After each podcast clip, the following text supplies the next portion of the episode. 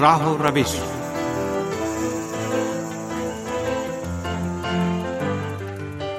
عزیز سامعین، پروگرام راہ و روش کے ساتھ حاضر خدمت ہیں، ہاشم علی کا سلام قبول فرمائیں۔ سامعین، اس پروگرام میں حج اور اتحاد بین المسلمین کے سلسلے میں گفتگو کریں گے، امید ہے پسند فرمائیں گے۔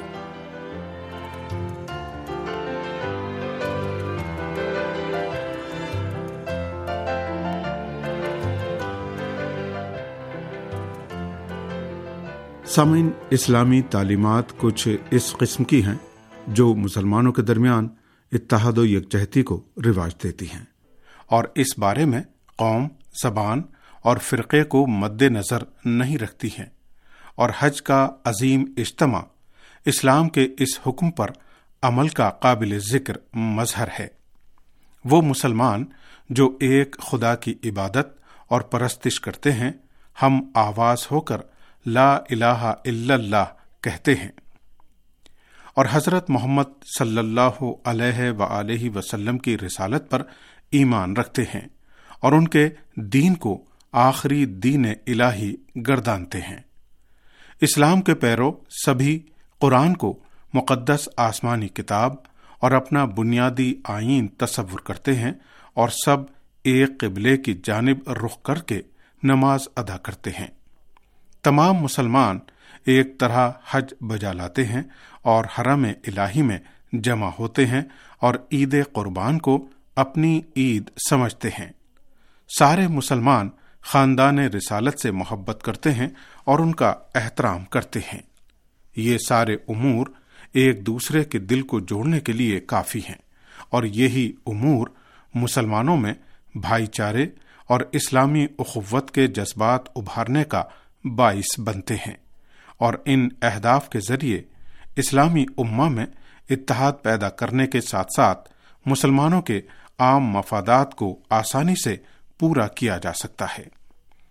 دینی معاشرے میں اخوت و بھائی چارہ رسول اکرم صلی اللہ علیہ وآلہ وسلم کی جانب سے تمام مسلمانوں کو ایک قسم کی ایسی دعوت تھی جو تمام دیندار لوگوں کو توحید کے پرچم تلے جمع کرتی ہے۔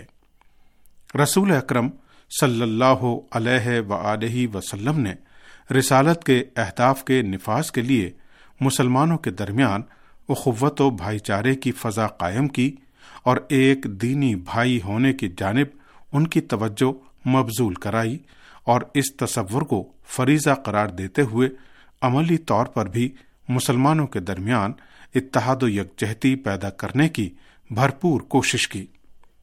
جس وقت مکے میں کفار و مشرکین کی جانب سے مسلمان ہر سمت سے دباؤ اور دھمکیوں کا شکار تھے، رسول اکرم صلی اللہ علیہ وآلہ وسلم نو مسلم افراد کو ایک دوسرے کا بھائی بننے اور متحد ہونے کی ترغیب دلاتے تھے۔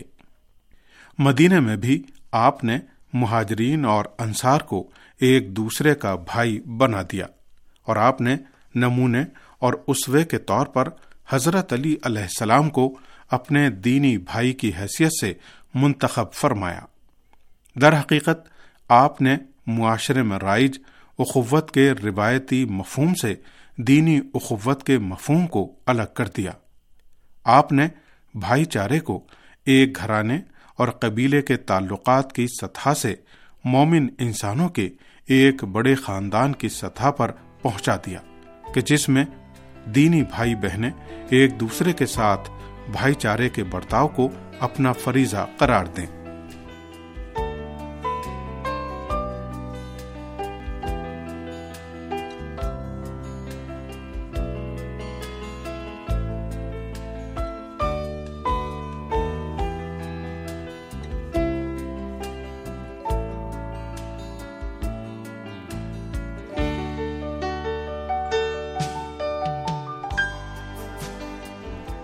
مسلمانوں کے درمیان دوستی، برابری و رواداری اور اہل ایمان کے درمیان باہمی تعاون ایمانی اخوت و بھائی چارے کا ایک اور عامل شمار ہوتا ہے۔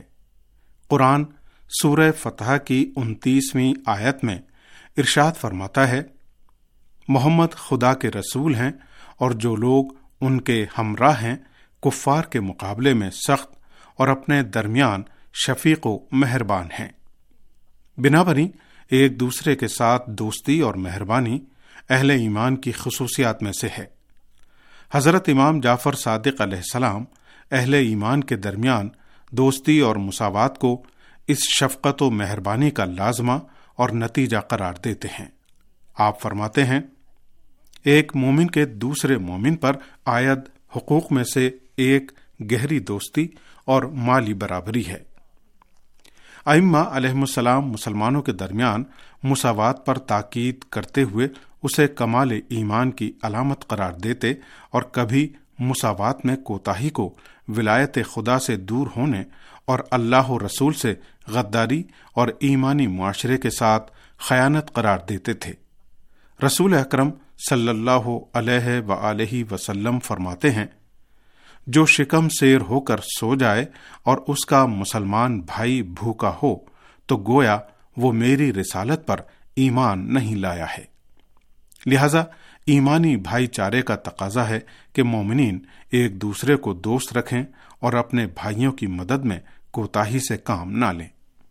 انسان ایک معاشرتی اور سماجی مخلوق ہے، لیکن معاشرتی ہونے کے معنی یہ نہیں ہے کہ انسان کسی قسم کے فکری اور معنوی بندھن کے بغیر دوسرے لوگوں کے ساتھ ایک ہی علاقے میں زندگی بسر کرے اور سب لوگ ایک فضا اور آب و ہوا سے فائدہ اٹھائیں. اگر اجتماعی زندگی اور معاشرے کی تشکیل کے معنی یہ ہوں تو ایک باغ کے درختوں کو جو ایک دوسرے کے پہلو میں نشو نما پا کر ایک آب و ہوا سے توانائی حاصل کر رہے ہیں، یا ہرنوں کو بھی جو ایک جنگل میں چوکڑی بھرتے رہتے ہیں، انسانوں کی طرح اجتماعی زندگی کا حامل قرار دیں. انسان اپنی اجتماعی زندگی کی بقا کے لیے معاشرے کے دیگر افراد کے ساتھ دو جانبہ یا چند جانبہ تعلقات کی برقراری کا محتاج ہے.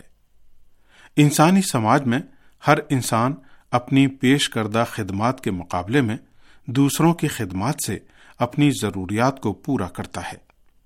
انسان کی سماجی زندگی کے حوالے سے حضرت امام جعفر صادق علیہ السلام فرماتے ہیں، مومن مومن کا بھائی ہے اور سب ایک پیکر کی مانند ہیں، اس طرح کہ اگر کوئی مشکلات سے دوچار ہو جائے تو معاشرے کے دیگر ارکان بے قرار و بے چین ہوں گے.